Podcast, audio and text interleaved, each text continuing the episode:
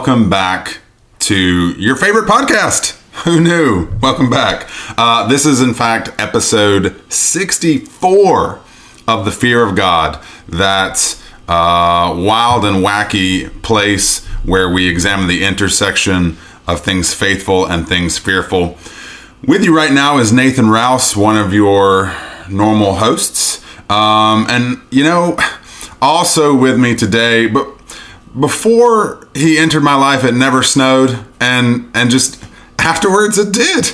Uh, you know, Reed, here you are, man. Like you, you come into my life and it snows all the time, and I'm really kind of tired of it. um, but But I love watching you dance. wow, oh, the places we can go. Um, so uh, I imagine on the listeners' end, they may they may think, "Wow, you know, they just did uh, just listened to Stranger Things two last week, and they sounded so fresh and and." And on top of things, and now they sound so bedraggled and worn and weary. Um, yeah, so here we are. We are in a brand new series. So in October, we did hashtag I love the 90s, which was a lot of fun. We covered a lot of really um, signature horror films of the 90s. Last month, we just wrapped up Stranger Things Giving, uh, where we covered both Stranger Things Season 1 and Stranger Things Season 2. That Season 2, man, I know. that was amazing. Woo! Woo! That's Then- fantastic. Then when all that other stuff happened during it, at Oh, the end, man. and monsters and things, It was it was great. And and you know what's even more is I was really impressed with their bold decision to just play the trailer for every episode. yeah, That was all yeah, they did. Yeah, Uh, I love when Hopper did that thing. It was great. Yeah. And then when Will Oh, And then- I oh, but no, no, that. no, and then- and then- he got powers. But, but then, but then, then Steve with the thing. Yeah. Yeah. Oh man. Steve's the best Steve. Well, not anymore. because he's dead. That's not what. So This um, is the most bizarre improvisational interlude we have ever taken. uh, yeah, we did just just a little peek behind the curtain here. We're actually recording before all of that has happened. So, um, you know, So we hope Stranger Things Giving was as fun. Yeah, yeah. We hope you guys enjoyed it as much as we did. as much as we will have done. Right. All that to say, that leads us to right now this podcast that you are listening to in this moment, where we embark on a brand new series this December um, that we're in, that you're in. Um, Merry Christmas, everybody. Merry Christmas, everybody. um, which we are affectionately terming a scary Burton Christmas. This is one that's been in kind of the germination stage for some time. Sure. Um, you know, I, I think if you recall, it's been at least since early summer, if Yeah. not maybe springtime Yeah. You know there are there are a couple of films we're going to cover during this four week series that we've been talking about for quite a while. I, I do think there's one pod where we actually alluded to one of them. Um, for today specifically, um, as I alluded to a minute ago, we are going to be talking about the 1990. I believe is when it came out. Correct. Um, Edward Scissorhands, uh, featuring Johnny Depp, Winona Ryder, and a couple other really great actors. Um, before we uh, uh, open up this fairy tale too quickly, though, Reed, I am just curious. What you watching? What you reading? What, what you listening to? What listeners don't know is that in addition to the singing, Nathan like holds his hands in an almost Stop. like in an almost meditative fashion. I just gotta get. I gotta feel the spirit. gotta get in the zone. so I'm I'm watching. not, I'm watching I'm not a him like- singer, so I gotta really. It takes work to summon sure that vibe, yeah. you know. and evidently to hold the goblets that you're holding in your hands.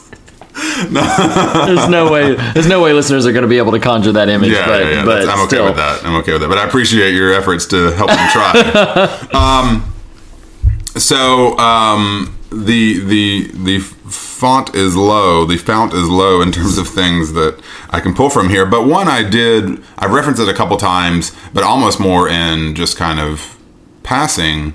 Uh, but my wife and I did finally finish um, season three of Blackish, and it has really become um, I mean, to to pop culture and people who were already enjoying it, um, this is no surprise. But for like in our shoes, having just now gotten to where we're at, it's a fantastic sitcom. I mean, I I actually think I was telling you this the other day. I don't, despite my uh, occasional attempts at and and even less frequent uh, successful um, execution of, of humor, um, I, I actually don't watch a ton of sitcoms. I think generally because I find this is going to sound real snooty. Most of them I just don't find very funny. Um, Oh, okay. You know, like like or the premise is so kind of I don't I don't know, but.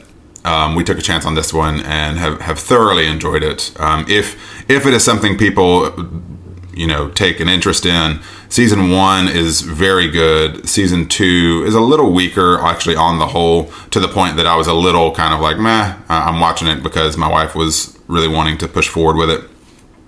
But season three really, I would I would say is almost perhaps even better than season one. I mean, it just really takes a strong step forward in terms of a lot of the comedic beats. It can really get poignant uh, on a dime in a way that a couple of episodes you're kind of what you, you you start to play it wanting just the kind of that cathartic release of the day of watching something light and humorous and end up thinking oh well that was a lot more heavy and, and poignant than I was I was expecting. I wasn't expecting a very special black. Um, Right, right, right, right. right, and, right. and there are a number of them. And, and if you don't know the sequence of the episodes or haven't seen it before, you don't know they're coming, and all of a sudden you're in tears. Um, wow. that said, uh, it's a very strong series. We will, um, at, at, at the time of this recording's release, season four is probably in pretty full swing, so we'll probably start that shortly. But uh, that's kind of where I'm at for what you're watching.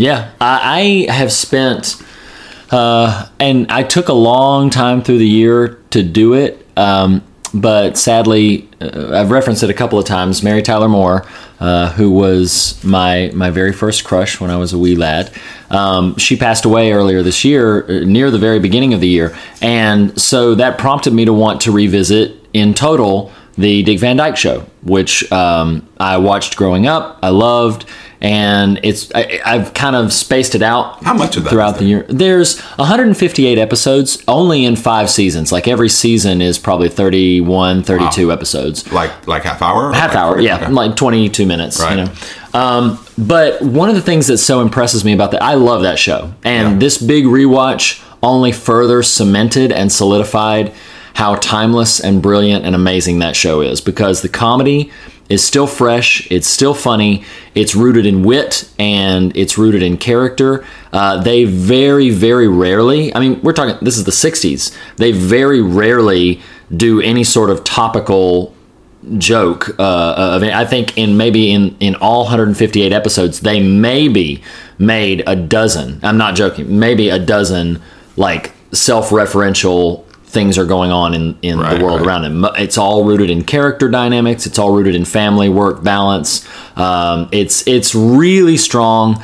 Um Rob and Laura Petrie are two of the greatest you know television creations because Rob, as opposed to the uh, make room for daddy ozzie and harriet kind of thing rob like is very insecure and so he's constantly needing to like check in on how he's doing in his in his marriage or in his work life or anything like that and and uh, it, it- it's just a very refreshing show to watch it's like it's it's a full-blown comfort show for me but Sure. i just concluded that and it's uh, Well, let me ask you. yeah, So, so for for people interested in Blackish, just as a heads up, it is available on Hulu. Does because I've I I've never seen a Dick Van Dyke episode. Oh, man. But I do have affection for him. I, I uh, to the extent I've seen her work, I do like her a lot. Is there any to your knowledge? Is there any streaming? Netflix has the whole Oh. show. Netflix Oh, has the whole show. Very yeah, cool. in Good fact, that's know. where I watched it. I own the DVDs, but it was easier to just like Sure. stream it all yeah, on yeah. Netflix. But Oh, that's good to know. Yeah, so ne- yeah, as of right now, Netflix has all five seasons, um, and they're great. I would recommend as starting points, and maybe uh, you know, because you and I are in the same room. I, I don't know, maybe before.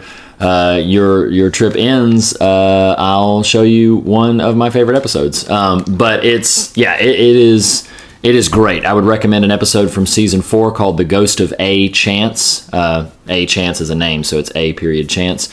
Uh, the opener of season five, "Coast to Coast Big Mouth," is a wonderful. It, it may look like a walnut from season two is absolutely fantastic, but yeah, there's so there's a multitude of wonderful shows. The entire show is is is wonderful.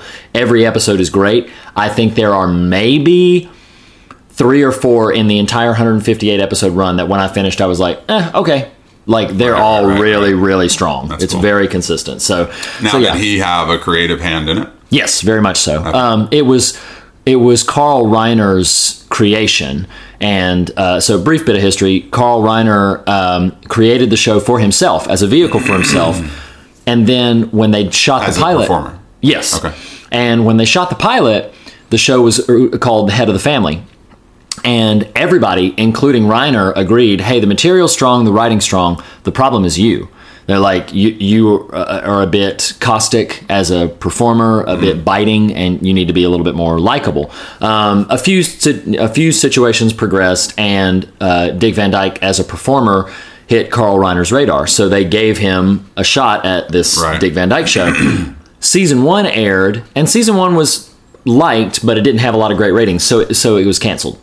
And then Sheldon Leonard, uh, a producer for the show, went into the executives. He had a ton of clout from previous successes, and so he was like, "Give this show another chance." And so they gave it another chance. The second season ratings skyrocketed because people loved the first one. So when they heard it might get canceled, Right, right. they all rallied behind it.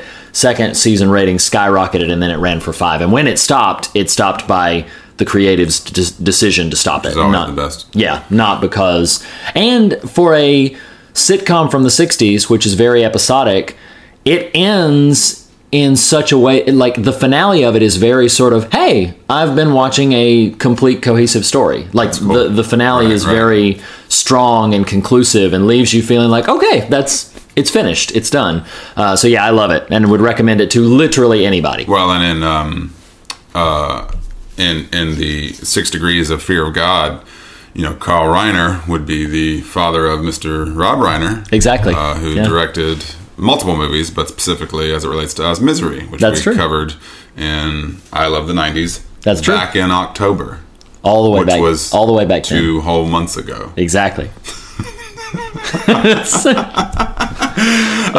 So that has been another episode of What you watching? What you reading? What you listening to? You don't hold your hands out and close your eyes when you do it. No. That's why mine is so What's all over the you? place. I know. you lack the focus. um, so let's let's crack open this little storybook here and talk about. You want to cut it open with some scissors? Uh, I see what you did there. um, uh, jump into some Tim Burton. Jump into some. Edward we-. Whoa. Whoa! Can we real quick before we do that? So I want to acknowledge. So um, maybe this is just in my head. Probably. listeners are probably gonna so scary burton christmas tim burton's made a multitude of films um, for our show there's a couple of sort of no-brainers that we're not doing and so so i want to kind of acknowledge like we're not doing them now but maybe we will at some point we'll I mean, the the marquee one we really wanted to tackle was Planet of the Apes. Right? Yes, Right, yes. right. Planet of the Apes. So that's next week. Yeah, exactly. Um, and then we're gonna and then we're gonna drill down on Big Eyes, and then Big uh, Fish. No, Big Eyes. He also did Big Fish, didn't he? He did also do Big Fish. He's He got big eyes on big, fish. big, eyes on Big Fish. Yeah, exactly. He makes a lot of movies. Finney, you know. He makes a lot of movies with B in the title: Batman, Batman Returns, Beetlejuice, Beetlejuice. Big Fish, Big Eyes, Corpse Bride. Eb, Eb Wood. but Mars a backs. Wow. Um, but no, Wow. sincerely, like I just I just wanted to sort of call out like Does Batman and Batman Returns count? Because it's the same word. I mean, technically, it's B in both. the- it, it's a bit Continue. Richard. so but you know like obviously uh, sleepy hollow and sweeney todd are two that you would think like oh those are those are sort of natural ones to do we're bypassing those um, just saving those alert. for a later time yeah um, saving those for another time so a couple of them this one being one of them so we can get back into this film uh, a couple of them would be like ah, is this a stretch? This is a little bit of a stretch for your show being that it's you know supposed to be about the horror genre. I feel like particularly with next week's episode but but i think with this one as well we'll be able to to bring you over to our side. But i just wanted some acknowledgement of like yeah scary burton christmas couple of the ones we're doing are no brainers but Well, we're leaving some others on the table. I mean, I feel like you're. Uh, I, I don't want it to feel like you're apologizing for a material here, but I do think, in general, just his tone and style. You know, call it horror, call it gothic. I mean, it just lends itself to these types of conversations. So Yeah. I, I feel It's like all it of a it's very much in the wheelhouse of what we're doing. yeah it's all of a macabre sensibility with the exception of Ah, like that has a B in it. It does. With the exception of like a, a Mars Attacks, which is sort of goofy sci fi, Big Fish and Big Eyes, which are a bit more dramatic. They're, they're bigger. Um, but with, with the exception of those, which are more lighthearted fare, um, everything, everything of his does have a bit of a macabre flavor to it. Um, so yeah, that, that kind of works in general, but I don't know. Maybe that was unnecessary, but I just felt the need to acknowledge, like, hey, Sleepy Hollow and Sweeney Todd might be uh, what some would consider no-brainer candidates. We're not blatantly ignoring them. We're just saving them for a later time and covering different ones this time around. And what are we covering this week? Uh, Edward Scissorhands. So you tried to do a B and, and landed up with like an It M. Yeah, Edward yeah. Scissorhands. Um, so let's so so yeah, Scary Burton Christmas. This is what we're doing this December, uh, starting with chapter one here of Edward Scissorhands. Reed, did you have any specific trivial bits? The yes. Oh, the bees. Um, so uh, You just made me think of Nicolas Cage's Wicker Man. I know the bees. the uh, the big thing that I would say for this one is um, so obviously the presence of Vincent Price as the inventor. He actually this is this is kind of sad. Vincent Price's role was supposed to be much larger, but because of his failing health at the time, they had to minimize those scenes, which is why there's only three brief scenes, only two of which he says anything in. Um, and a, a lot of that had to do with Vincent Price's uh, failing health at the time. But um, his presence on this really does uh, add add a kind of a pedigree to everything that that Burton's doing. Um, he's of course to, an icon to in the horror in genre. here, I just in my reading for Edward Scissorhands, um, they reference maybe in '82 or '84. I don't know if it was a short called Vincent. Have you seen that? Yeah, I yeah, yeah, yeah. presume is directly meant to be a reference. Yeah, oh, yeah. Is he in it? Uh, I believe he voices it. I believe he vocalizes is it it. It's a is it voiceover. an- Is it an animated thing? It's been yeah, it's, it is animated. It's been a long time since Sure, I've seen it. sure. Um, and uh, hi the main character in Frankenweenie is named Vincent. Okay. Um, and that's I, I believe it's named Vincent. Now I'd have to look it up. As soon as I said it, I lost confidence in it. But the um, but yeah, Vincent Price has been a a tremendous influence on Burton. Um, uh, it was a huge inspiration to him. So the chance to get to work with him in Edward Sure. Scissorhands was a very big deal to Burton. But I think just as the the conversation about m- macabre uh, horror sensibilities, obviously Vincent Price is a, is an icon in the horror industry, the horror genre, uh, a pioneer, if you will, for early horror films. Uh, so his presence in Edward Scissorhands definitely adds a pedigree to everything. The other thing that I would say, and this is this is perhaps going to sound a bit odd, and maybe not quite a trivial bit, but more just an observation as I think about Burton's work in general, I'm sure we'll be talking about this over the course of the next few episodes, but Burton as a creative artist is unique. He's he's quirky. He's got a very distinctive sensibility. And I wonder if because he has cited Edward Scissorhands as his favorite film.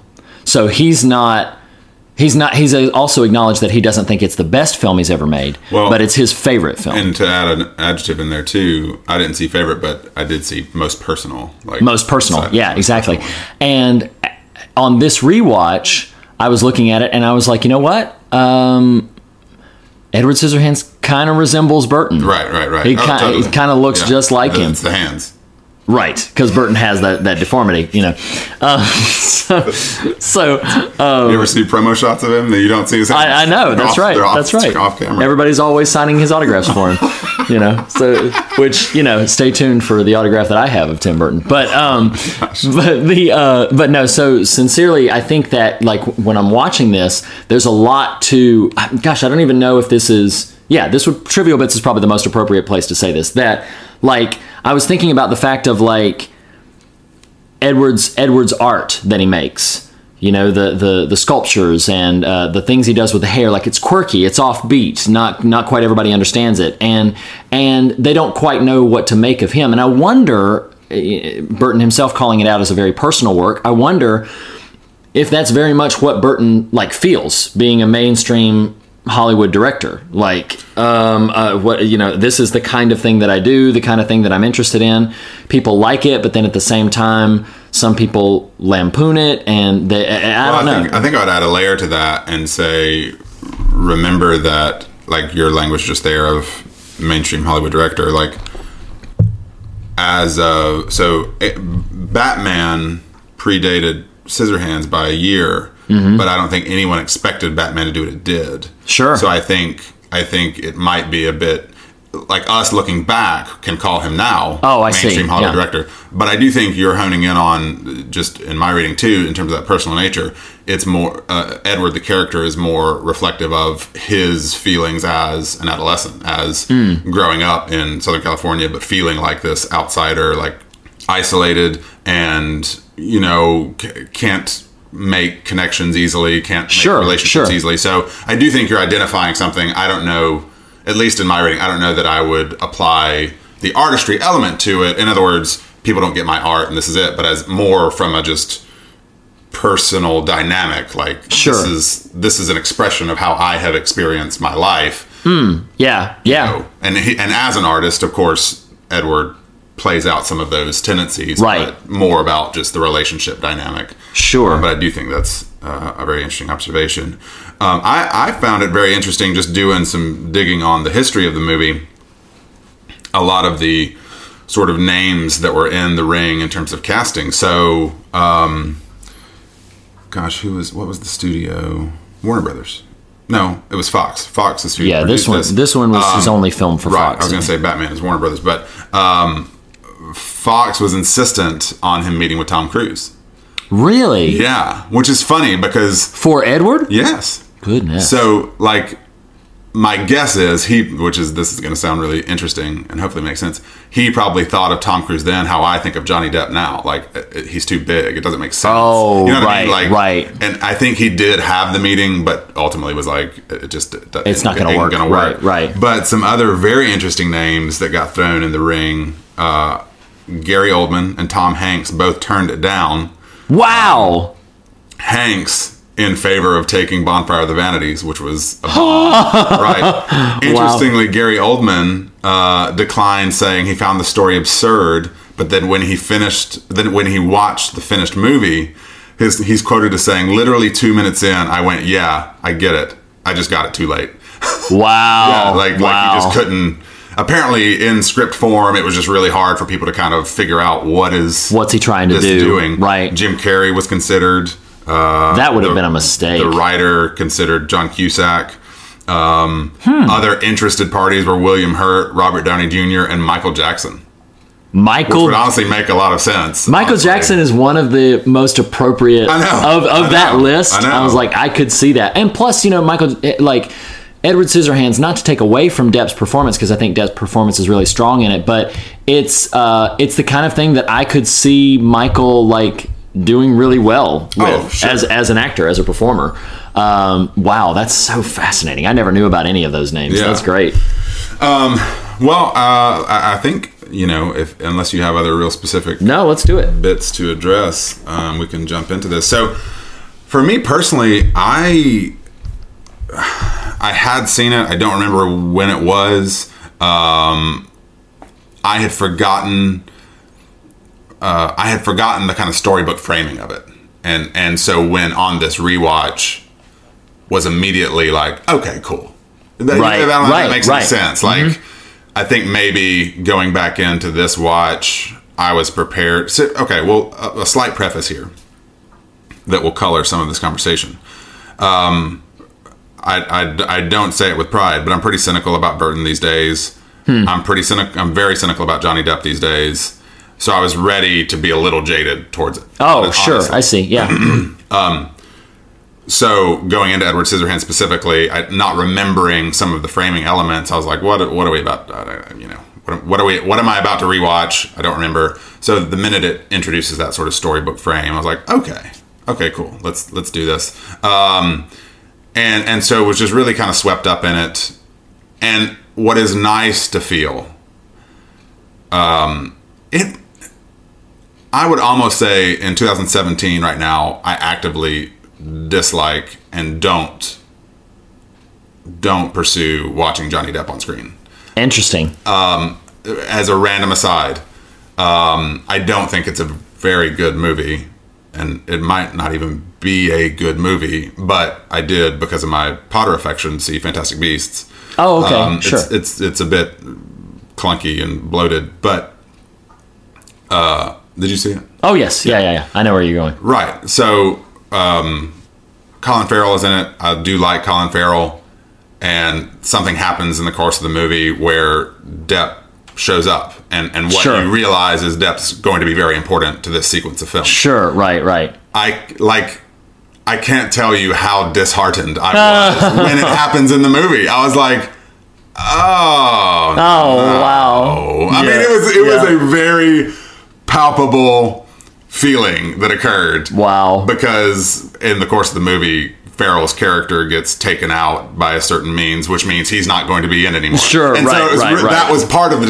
It wasn't just that Depp shows up; it was Yeah. that uh, you took out someone I actually like as a performer, Right, would be right. interested in seeing More develop, of, sure. Right, right, in favor of Depp. So yes, I I will own my you know sort of cynicism here, but what but to to counterpoint that, it is fascinating, almost from just an academic standpoint, but definitely from a a, a, movie viewer kind of emotional standpoint to watch what is ground zero for their for their relationship. Yeah. Yeah. Um, this was their first collaboration. And so, in the spirit of that, knowing I was coming with a bit of a cynical eye, I was very taken with it. Yeah. Like, Mhm. like it really, uh, using that snow imagery, melted the ice, if you will. Like, I mean, his.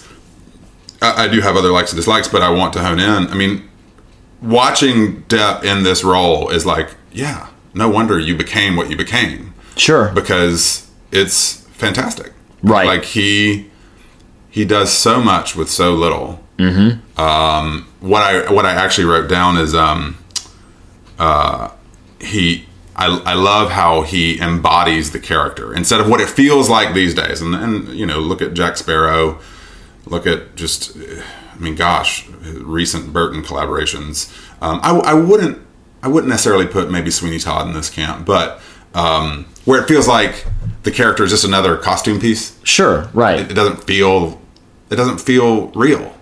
Um, you know, and, and and maybe in that initial entry of Pirates Sparrow, if I were to rewatch that, I'd be more generous towards it. But subsequent, Do you not like Curse of the Black Pearl? Which one is that? That's the very first one. Okay, no, Yeah. I do. That's what Yeah. I'm saying. I do Oh. like that, but it became. I love so- that movie. Yeah.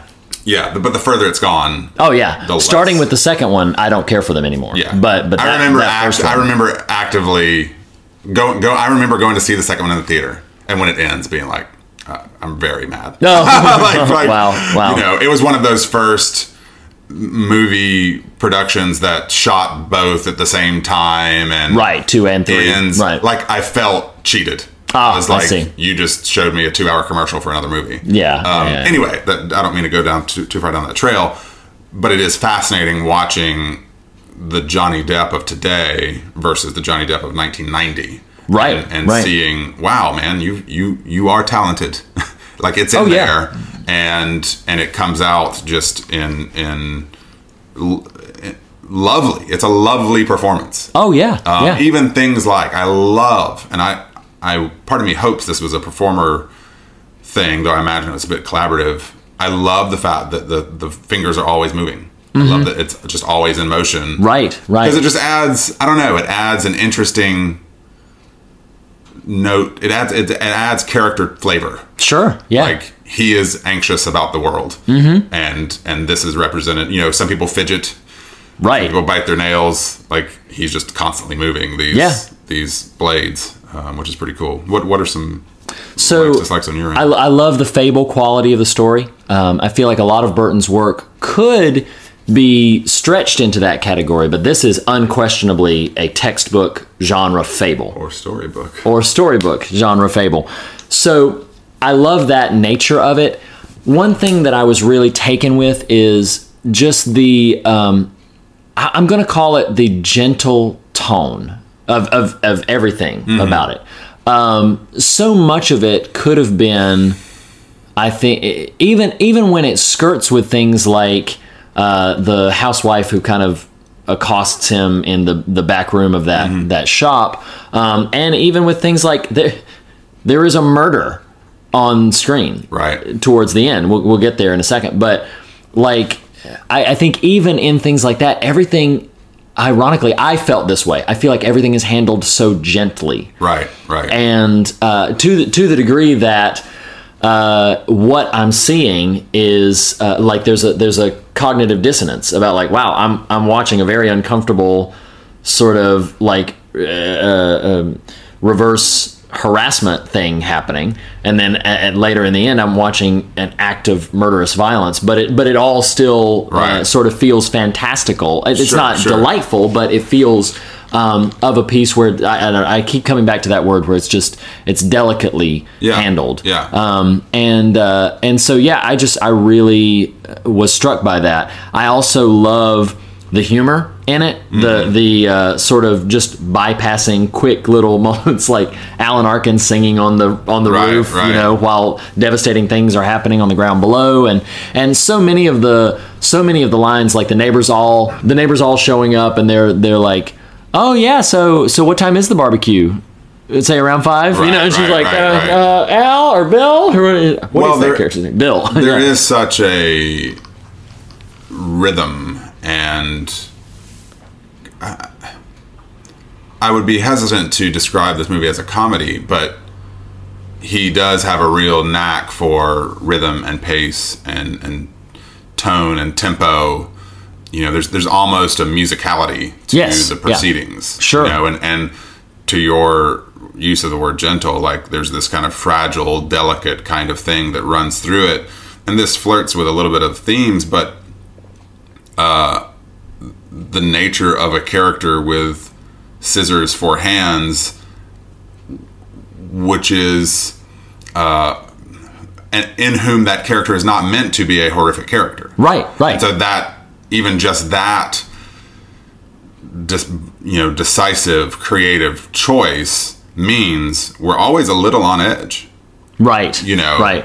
because of the nature of his i guess you call it deformity um, so yeah I, i'm with you on that um, I had just I had just Yeah, one yeah, yeah. final like dislike is um, I think that in general the the atmosphere of the suburban of the suburban landscape, which is ironic because I think it's an actual place. I Mm-hmm. think it's a place it down in Burbank, Yeah. you know. And no it's- actually it's in florida Oh, it's in Florida. Yeah. Okay, um, but so so it's an actual place, but it feels so fabricated. And, but what was impressive to me about it is it naturally feels sort of non-realistic, but very evocative of a reality. Sure. So so it feels just like the stereotype of suburbia.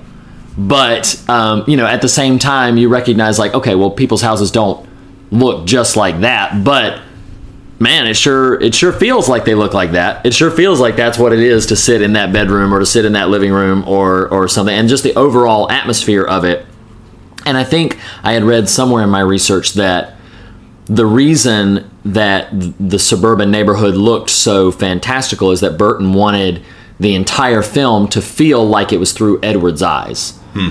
And that because it was largely from Edward's perspective, they wanted that fantastical nature to to come through still. So but but that's that's my my last sort of major like. Well, and and I hadn't read that notion about it being through his eyes, although that could make some sense if all he's known are blacks and grays and whites. That when he's encountered when he encounters color, it's even more bold and Right, and- but right. but it also does play into that sort of storybook kind of fantastical. Interestingly, so yeah, they considered Burbank, but ended up shooting in Florida. Um, they found this neighborhood, and what they opted to do, so they painted all the homes, and it was four specific colors that they ultimately chose for all the houses. The first was seafoam green. The second was dirty flesh. Dirty flesh. Dirty flesh. Wow. The third was butter, oh and wow. the fourth was dirty blue, where the color was the color palette. Oh my they went gosh. For, for this neighborhood, it's really fascinating. Well, and and I think that too is what I in in in trying to, although it may have sounded, you know, um, like a backhanded one, in trying to compliment Burton, like he does have such a unique and imaginative sensibility, and so when you see that in its kind of purest form, it's really it's really kind of wondrous to watch play out. Um, a couple of random specific to the movie likes. Um, I love this is going to be so random if people don't know me. I love that Edward is discovered by a direct salesperson. Like, Oh yes. my, Right. my you know occupational world these days is with a direct sales company so i just love that it, that's how he enters the story um, i love the scene when winona ryder comes home and that just this comic oh the bed. bit oh with the my waterbed and, gosh. um, it just really it really lands re- very well Well, and how almost Looney Tunes it all is when they're trying to get like then suddenly Bill's trying to usher him into the bathroom and, Yeah, and the yeah. mom's trying to calm her down and everything. It's it's he's almost got an E.T. like quality to him oh yeah, absolutely, absolutely. Speaking of, okay, I had this thought a minute ago and I forgot it. Now I've got it back. I wasn't thinking about this in the watching of it, and then I read allusions to it, and it made perfect sense. Like, so I don't know if you picked up on this, though. My guess is I'll say this, and you'll be like, "Yeah, of course." But reading about it, suddenly it all came through very clearly that it is a very Frankensteinian film. Like, Oh, you know, yes, yes. Very outsider character trying Yeah. to acculturate, if at all, trying to connect, Mm-hmm. um, and and just failing. And he's know? a he's a creation. yes, So, yes, yeah, yes, yeah. yes. Even more, taking that uh, step further. Um, I did want to. Uh, again, this flirts a little bit with where I'm going with themes, but I adore Dianne Wiest in this movie. She's I mean, wonderful. yeah, she's like- delightful. It is, it is such, it's such a graceful character. Oh, um, definitely. you know, e- even though a bit eccentric, a bit kind of quirky. Even, I mean, down to scenes when she's pulling Edward from Kevin, or or vice versa. You know, Sure. the, the attack that happens late in the film. I don't know if you picked up on this. She's as as the mob is encroaching and they're pulling Kevin away. She's calling to Edward, "Come home, come home." Oh, like there's just yes, no yes. animus. There's no Right, right, You know, you, you never sense disheartenment, disappointment. right. Um, Judgment. yeah, yeah, right, yeah. It's just right. a really beautiful portrayal. Um, that's kind of what I've got for kind of likes dislikes. Uh, we can move into some scare, scary stuff. Scary. I think I'll tackle. To me, to me, I alluded to this a minute ago. Kind of the scariest factor I think to the movie is just inherent in the title. You know, when your Mm. protagonist has scissors for hands, every scene is fraught with danger right, you know right, but- right. and and and again invoking that kind of delicate nature and and it goes there these are either instruments or they are weapons Right. and in this movie right. they end up being both Yes. you know they're yes. instruments for the the the hedge trimming and the sculpturing and the hair cutting, and then they are weapons in the both whether it's the accidental attack on Kevin or you know the killing of what's his face at the end. Jim. Yeah. Yeah. And, and and what is nice about the movie is it never lets you forget that with these random little moments that happen. Like I think when Edward, yeah, the first sort of invocation of the snow imagery when she comes out and is kind of dancing in the yard uh, when he's at work on that ice sculpture and he accidentally slashes her hand. Oh, You know, yes. so that yes. happens, and it happens earlier too. Something more minor. Right, right. The point I'm trying to make is it it um, the, the movie will keep you aware. Like, don't forget this Yeah. guy has scissors for hands. You know? Exactly. yeah, exactly. so to me, that while not a quote unquote horror movie in the traditional sense, from the from the opening minute until the closing credit, you just don't know. Yeah. what's going to happen. sure. um, Anyway, so that's that's one I would I would have. Yeah, I would echo that as well. The the the idea. So I'm going to mention this as a scare overall, um, but it's me. It's not something that I think people. You're not scary, Reed. This scares me. um, so it and and it's bordering on theme. So I'm going to hit it. I'm going to hit it and run. Um, the notion that this person, because Edward has zero intention to harm anyone Sure. ever. It is a function of his design that he is only capable of interacting in certain ways. And something that, for me as an individual, is a cyclical, sometimes consistent point of frustration is when I have every good intention. But for some reason, like yeah. I do this thing, and like, holy crap! I just slashed the Right. waterbed. I didn't like. Yeah, I didn't realize. I didn't mean to do that. Right. Um, it's my hands. Yeah, yeah, and but the, but this notion of and that that's why it's so pivotal that like uh, the scissors are on his hands. Like Right. what he does, it's the things, it's the actions that he takes that.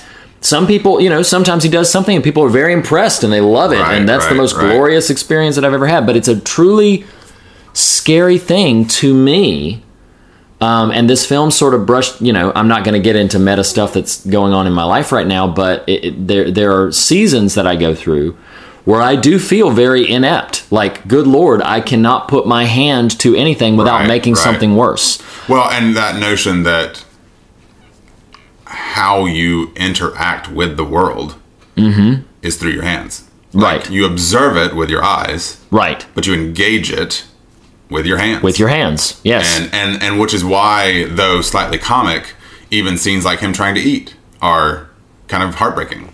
right. You know, like right. like Right. how does this person just interact with the world? Right. And and you know, I think I think that's what's fascinating about the movie is something that is subconscious to just the human experience, which is Right. putting your hands to a thing, you know, folding laundry, uh, you know, cooking dinner, uh, driving your car, like just think all these things that require the use of your hands. Right. Which is why when I sang what you're watching earlier, I was doing my hands. That's the this whole- is where that's the whole going. reason. Yeah, exactly, exactly. That's, that's what it is.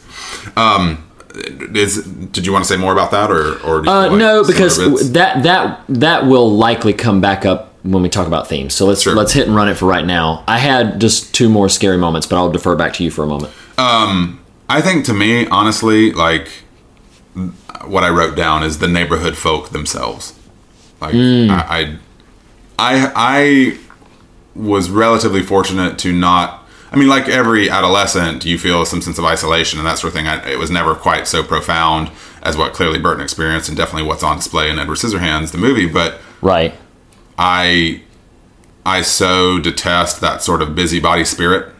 And maybe that's just personal sort of Yeah. observance and experience of church world and life and that sort of thing. Like like I see them gathering like clucking hens and immediately I'm judgmental and like, oh Sure. y'all are the villains. Well, Like, the, the the phone call trail of like, yes, oh yes. yeah, you know, I Which saw is somebody. comic in a sense. Right, right. But it's also like to me this sinister, nefarious kind of sure. thing. Yeah. Um, you know, and I do think that's what's sort of fascinating about this movie. Even in a way, that I don't know that Frankenstein does, or, or more traditional sort of Frankenstein type stories do. Like the normal people who are just living in their world expunge the the different, Right. and that is sort of a that to me is kind of the frightening element. Like Sure. again, not getting too close to themes. Well, Uh, yeah, yeah, because the, the, the, a just singular thought on that is because they define what's normal. yes, yeah, because yeah, they they define what's normal, and therefore they define what's allowed. Right. They they define what is permissible. You know. So yeah. I think to me, I wrote down it's not so much scary as just tragic, but the inventor dying as he's presenting Ed with the hands. Yes. Um, and, and even the way that shot, though, uh, I don't know if you recall this, but the image of the, the shot is on Edward with the hands in the foreground, and they him in reaching for the the inventor scissors through this sort of plastic rubbery sort of whatever Right. the hands are made of it's just really a grotesque image it works Sure. I Right. Oh it's- yes. it's- Yes. you know it's hard to watch because you're so kind of brokenhearted for what is happening Sure. Of Um, course. and it's very effectively sort of rendered on screen Yeah, I, I, I totally agree. I um, uh, we alluded to it a little bit earlier, but I was genuinely quite shocked uh, when uh, Jim's murder. I was I, I had forgotten that that was an element of it, and I was sitting there wondering. I was like, "What is about to happen? How is this going to resolve?" You know, the the whole climax. Um, I was like, I, I don't remember what happens because it'd been years since I'd seen Sure. the movie, so I was like, I, do, I don't know. So when i'm glad i'm not the only one who doesn't ever remember Yeah, Um, yeah. so when Edward, under, understandably, based on what's going on, I mean, Jim is a, is physically attacking right uh, Winona Ryder's character, who I, I can't recall her name at the moment, um, but uh, Kim, Kim, no, yeah, I Kim. was, I was making a strange Oh, that's reference. right. We we have we have engaged with a lot of Winona Ryder Yes, material yes. recently. Um, but the uh, so Jim is physically attacking Kim, and so I understand why Edward reaches in and, and full blown kills him. But it's still a shock. It's Sure. still like, oh man, he just totally like now he's he just straight up killed Right, him. right, he right. knows what his hands can do at that point, and he just he just straight up killed him. So that that was shocking and kind of startling to me. Anytime he gets mad. So when he gets mad and starts acting out, slashing the tire, chopping the leg off the sculpture, things like that. Um, that that elicited a certain degree of anxiety in me because I'm because what I'm sitting here feeling is not like oh he's dangerous and needs to be put down. No. It, it's this oh don't please him. yeah because yeah, I'm like yeah. you're gonna go too far you're gonna perpetuate the fear you're gonna Right, just you know right. you're you're mad you're upset you're emotionally verklempt and so now you're gonna go through and do all these things that are gonna give apparently people he's jewish too exactly. Oi. So, um, but no. So sincerely, he he's doing all these things, just acting out of the emotion that he can't contain anymore. right But by doing these things, that's what's that's that I find genuinely scary about it because. Because I'm just, you and I have had off pod conversations about those moments when you're just desperate for somebody to understand your situation right desperate for somebody Right. to understand your perspective, for somebody to look at you and go like, hey, like uh, Dianne Wiest's character, where it's like, no, just just come home, like somebody who's Right, going to be right, non-judgmental, right, who's going to be inviting. She says it's tender, and this is not in scares, but it's so tender when she says, "When I brought Edward home, I didn't think things through. I didn't think what could happen. I didn't think what Sure, could happen to him." You know, and and so at first, And I, what's fascinating about that, to cut you off Yeah. very rudely, um, what's fascinating about that, as you just alluded to, even that is not said in a sense of self-preservation. No, no, It's it's, for him. tender. Yes, Yeah, yeah. absolutely, absolutely. But um, so that that entire notion, I'm just going to go ahead and because I I don't know how much of this I will even hint at or allude to when we talk about themes, but I mean, we can go there if that's. But uh, yeah, th- this the movie in the watching of it. This happens to us sometimes, listeners. Um, this happens to us sometimes. I was watching the film and I loved it, and I was sitting there watching it, and I was getting a little emotional. And what I thought I was getting a little emotional at, I couldn't put words around or couldn't put put ideas around. But then you and I sit down, and 30 minutes into the conversation, suddenly like genuine emotion is beginning to well up because I'm like, oh, that's what I was connecting to, and Sure. I did I didn't realize that that was what I was connecting to. But um, and I'm I'm not going to go into a ton of, of meta stuff about what's happening in my life, but I, I'll just say uh, confessionally, I'm going through a season right now where I feel like in my life, I've got scissors for hands, and I feel like every time I try to do something that I think is what's being asked of me or what's required of me in the moment, I'm only making things worse. Sure, sure. And uh, that's a really, I'm not, a, I'm not the only person to experience that. Maybe most of our listeners right. are going through similar seasons or something. But when you go through a season like that, it's painful and it's it's heartbreaking. What you come become desperate for is for somebody to say, "Hey, I understand." I understand your limitations. Right, I right, understand right. that you know that you're working with scissors for hands, or Sure, you're working sure, with sure. you know with only this much, or or at the very least, like I understand what you're trying to do. Sure. Even if somebody were instructive, like, "Hey, I understand what you're trying to do. You can't do that with scissors for hands." Right, like you know, right, right. like you're not going to get there in that in that vein. Um, so you just get desperate for some sort of compassionate, understanding voice that's not going to just be like, "You have the mark of Satan," like that Sure. other, or Yeah. or there's something off about that guy, Right. or he's dangerous, or drop your weapons, or any any of that sort of stuff. Um, and uh, and so it's really sort of in, like real time in this conversation. It's starting to dredge up things that even in the viewing of it, I couldn't quite articulate what I was connecting to. Right. But but that sense of I don't know how to be in the world and I don't know how to I do this one thing and everybody raves over it and everybody loves it. And then I use the same hands to do this other thing and Sure. everybody's freaking out and I don't Very understand. good, Reed. It's very good. Right? And so it's it's one of those things where I just like it, it, it's hard and I and I I feel for for Edward but but in Well, and also what's fascinating on that track, what's fascinating in the movie, like to to empathize with and sort of encourage you, like what Edward lacks, in addition to the faculty to perform these basic tasks, is the emotional intelligence to understand right. and and articulate those feelings attached to it. sure absolutely You know, because because when you said uh, about the impetus for his murdering of Jim, like I almost reject the notion. It wasn't a strong feeling, but it was like I don't even totally know that he knows what he's doing there. You know what I mean? Oh, like, I see. Like, Right, right. I think I think it's pure reaction. I I would hazard a you know if we're just sort of speculating about narrative ideas. I don't know that the necessary necessary intention is to kill. You know what I mean? Like Sure. I could sort of see both sides of that. he is fascinated by the blood. Like he looks up and he's like, "There's Yeah. there's blood Yeah. on my Yeah. on my hands," and, and so yeah, that's so yeah, I, would I would go with that because Yeah. I yeah I do think that there's uh, still some naivete. He's never done that Right, before, right. and um, you know another another sort of heartbreaking moment in that same tract. I'm thinking of the times like where there was just an accident. It's comical with the waterbed. It's purely accidental with slicing Winona Ryder's hand. But then uh, when he's oh gosh, what's their son's Kevin. name? Kevin. When you know he's just trying to like, oh, are you okay? That's are you terrible. okay? And and it's just yeah, we as the viewer know there is zero intent to harm Right, with right, what he's doing. right. The, zero, but he can't even can't even reach for him. Right. And then like when he when he first sees Dianne Wiest and what he says to her is I'm not finished.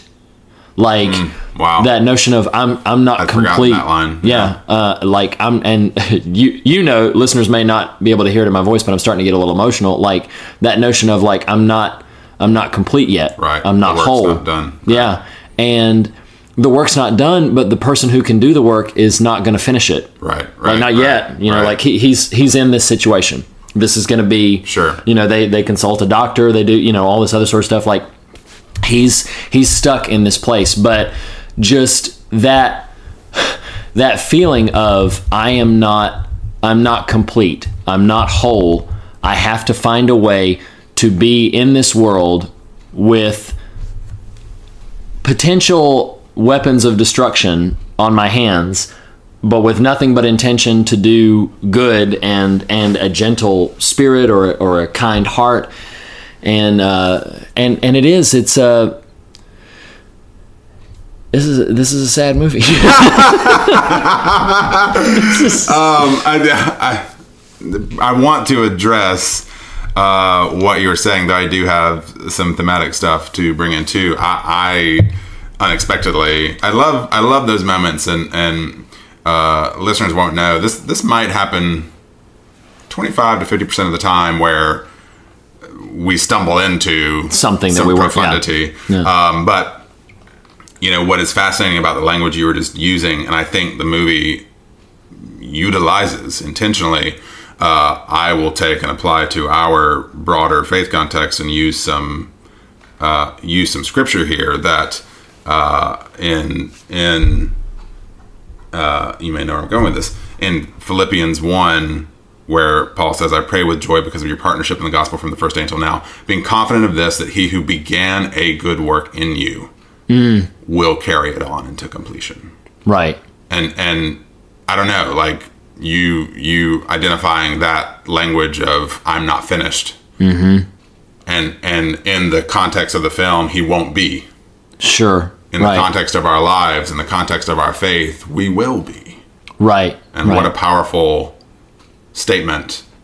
Not uh, of two things. One, our value to our creator Mm, and mm-hmm. inventor and his grace and love towards us. Sure. You know, and just sort Yes. of what a, what a beautiful image that is. And who knew? Edward Scissorhands. um, I, I did. Do you have any uh, trailing thoughts on that specific topic? I do have a couple of thoughts I want to introduce. Yeah. I, before I bounce it back over to you, what I thought of, and I didn't think of it until we're in the midst of the conversation, but I I thought of two things, uh, and this will probably wrap a bow on my thematic exploration, which will free us up to, to go where, where your thoughts carried you.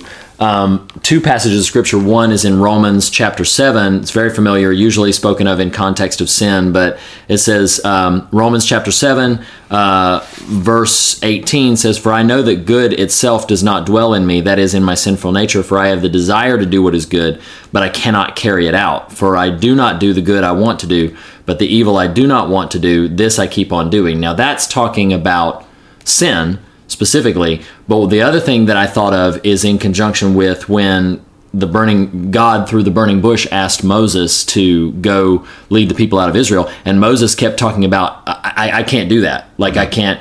I can't uh, speak well. I, they're not going to believe me. Like he gives all these excuses. And Exodus chapter 4, uh, verse 2, I'm going to just read two quick verses. Exodus chapter 4, verse 2, the Lord said to him, What is that in your hand? So he's talking about his staff, but Sure, sure. but but what what have you been given? You know what what is on your person, and then I, I love in verse eleven on down there after Moses says I can't speak well. The Lord says to him, "Who gave human beings their mouths? Who makes them deaf or mute? Who gives them sight or makes them blind? Is it not I, the Lord? Now go, I will help you speak and will teach you what to say." Hmm. This notion, piggybacking on your will follow it through to completion we can easily, I know I can easily look at, hey, I have not been given the capacity to do what I want to do with what my efforts are trying to take me there. Um, I can't do it. I'm not capable of doing it. Um, to which I think most frequently, uh, if he's not tr- wishing I would go in a completely different direction, which is entirely possible, the Lord may be saying to me, like, who gave you what you're working with? Right, right. I will help. Stop trying to stop trying to do it all yourself. Like I will follow this through to completion. Sure. Let it run its course. Let you have let let it have these moments, and I will be attentive to the good work that I began in you. Because who made men's mouths? Who who essentially gave you what you're working with? So it's it's comforting and encouraging to think about that context in that perspective. Um, I mean, I think that's a very powerful thread to pull out of there, and I think it's, I think it's very much there, and will mean a potentially strong substance score for. um, for me personally, I think I was just so moved. I, I referenced this already, but and and maybe maybe she started on the right foot in this direct sales thread, but I was just so moved by Dianne Wiest's character. I think Yeah. I think it's so rare to see. Uh, now, now we're playing with a, a fantastical sort of palette, so things can be a bit broader, can can be a little less sort of quote unquote real world. Sure. Um, but it's so rare to see a, a, a sort of non Aslan esque character who's so like a human character in a film in a story that is so compassionate and just kind Right, and generous. right. But that kind of exists in a real context. Sure. Does that make sense? Yes, Like it's sure. it's heightened for this movie, but it's a neighborhood. It is the Right. interactions and dynamics of that very much context we can relate to, Mm-hmm. and it's just this person who continues to be be kind.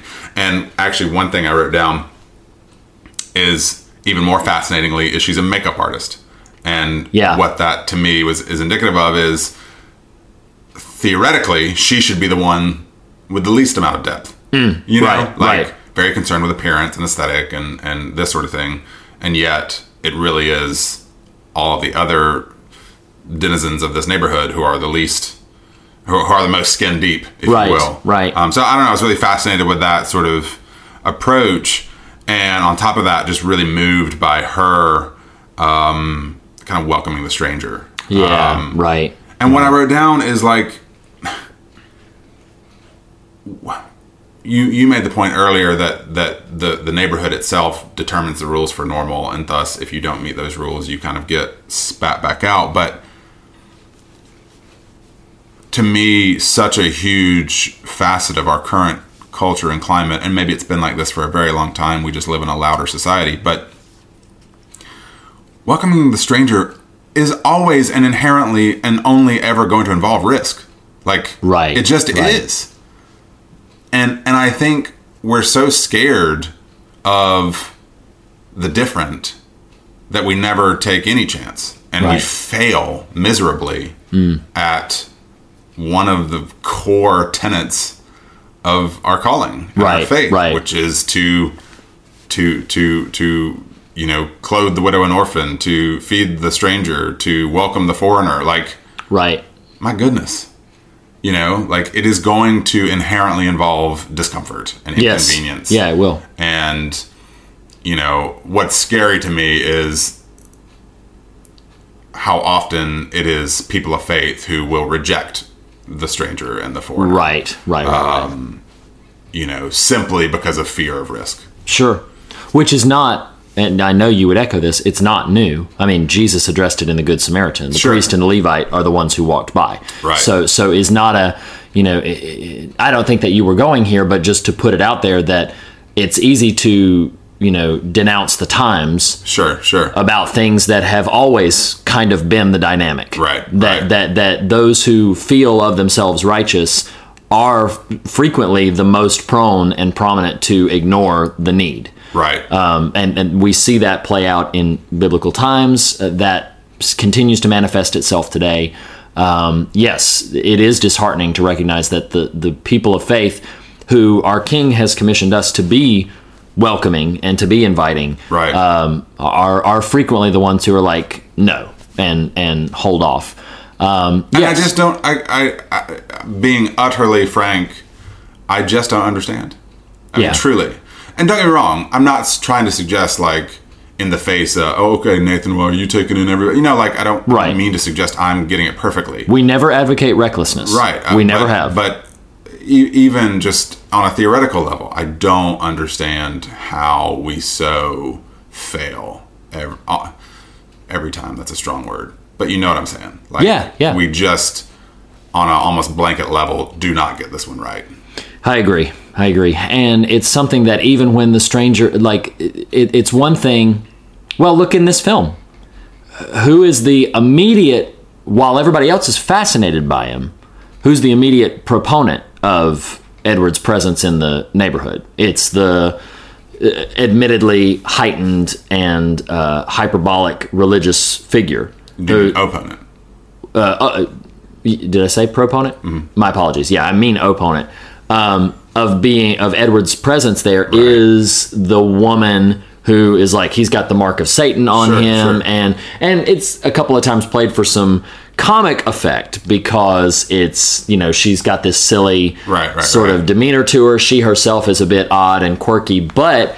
Uh, yeah, she supposedly representing a righteous platform is the first to Sure. to to Reject. reject him. Um, and yeah, I I feel like that is that is why it is it is equally detrimental to the gospel to uh, be rebellious or to be religious. It is equal, and, and what I mean by religious is you know the the dependent upon your religious system to save you. Right, right. Um, I think it is equally detrimental to the gospel to be rebellious, to ignore, and to to kick against everything. And then it it is also detrimental to feel so secured in your systematized uh, religion that you ignore the calling of the gospel. I think that's I think that Christ is intending to reconcile all lost in either extreme Right, right. back to the heart of the Father. Um, Except those people. right. We know who you know who you are. Um, but no, sincerely, Lord does too. sincerely though, uh, that that is it's something that, quite frankly, we need the grace of God.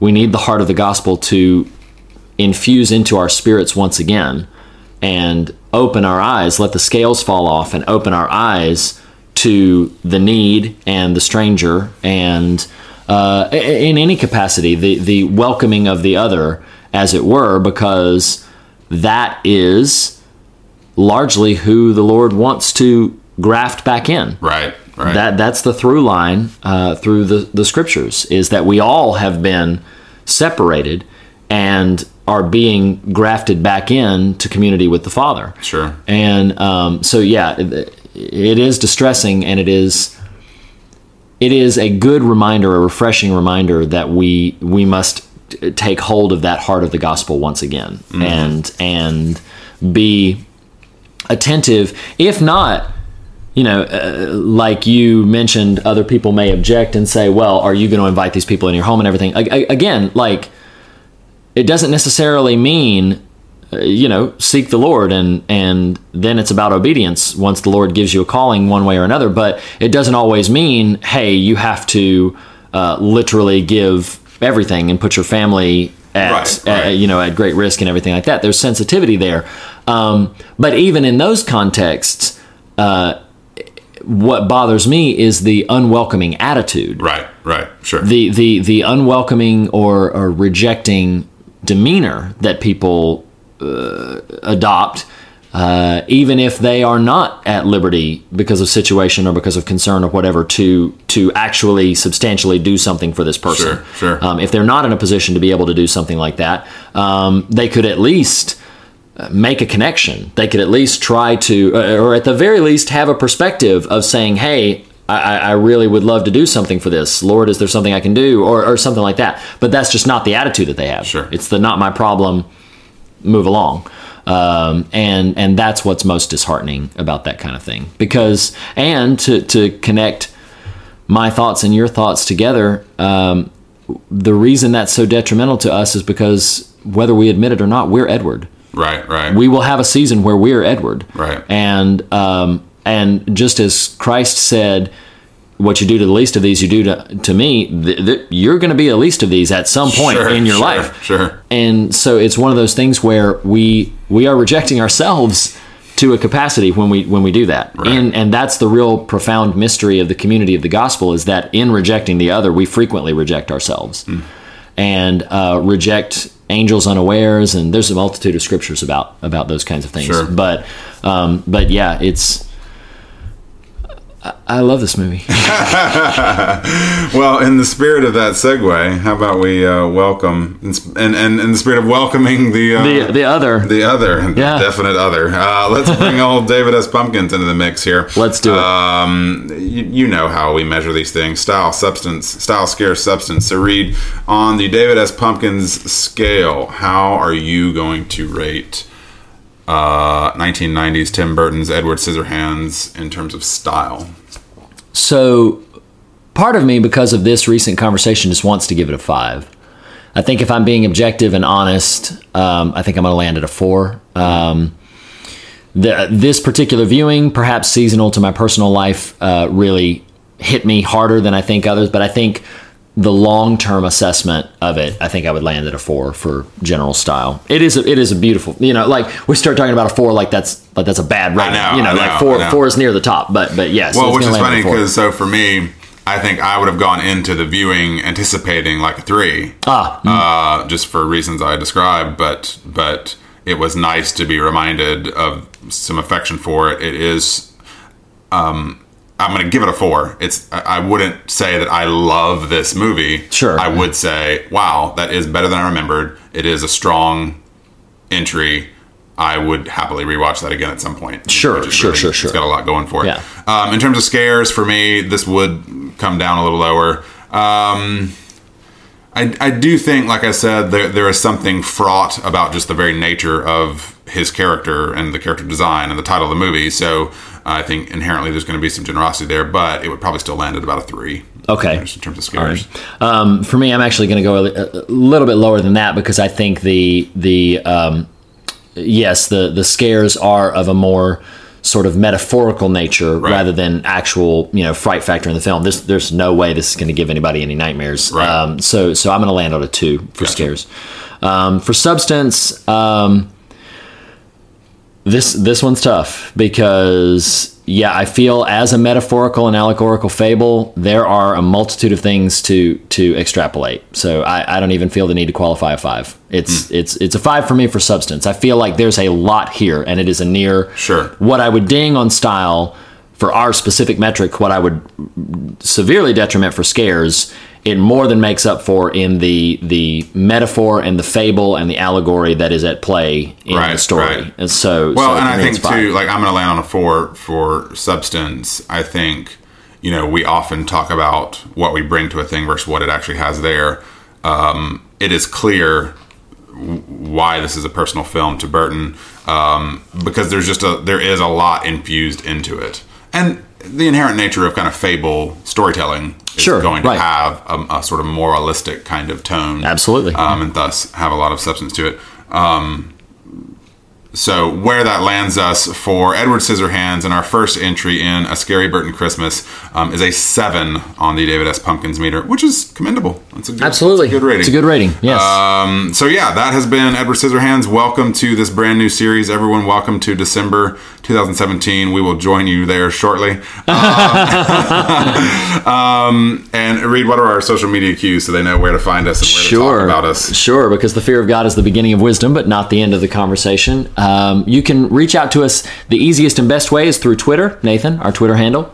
At the fear of God. You can also like us on Facebook, comment on our posts there, or leave a post there yourself. Like us, follow us. You can email us, fearofgodpodcast at gmail.com. We would love to hear from you. You can also go to morethanonelesson.com to leave a comment on this post or any of the other official posts. You can also follow me on Twitter at Reed Lackey. And Nathan, where can they follow you on Twitter besides the fear of God? At the Nathan Rouse. And last but certainly not least, if you listen to us through iTunes, we would greatly appreciate an iTunes rating or review. Thank you so much for uh, for joining us for this series, for allowing us to kind of vaguely consider Edward Scissorhands horror. Yeah, I'll go there. Well, it's, yeah. well, it's a stronger contender than next week's might ostensibly be. So yeah, we are in the in the throes of Scary Burton Christmas. Uh, check out social media to find out where we're going next week for this one. Um, Nathan, thank you so much for having this conversation with me, man. I appreciate it. Happy to. Uh, thank you for making it snow. See you next time, guys. Bye.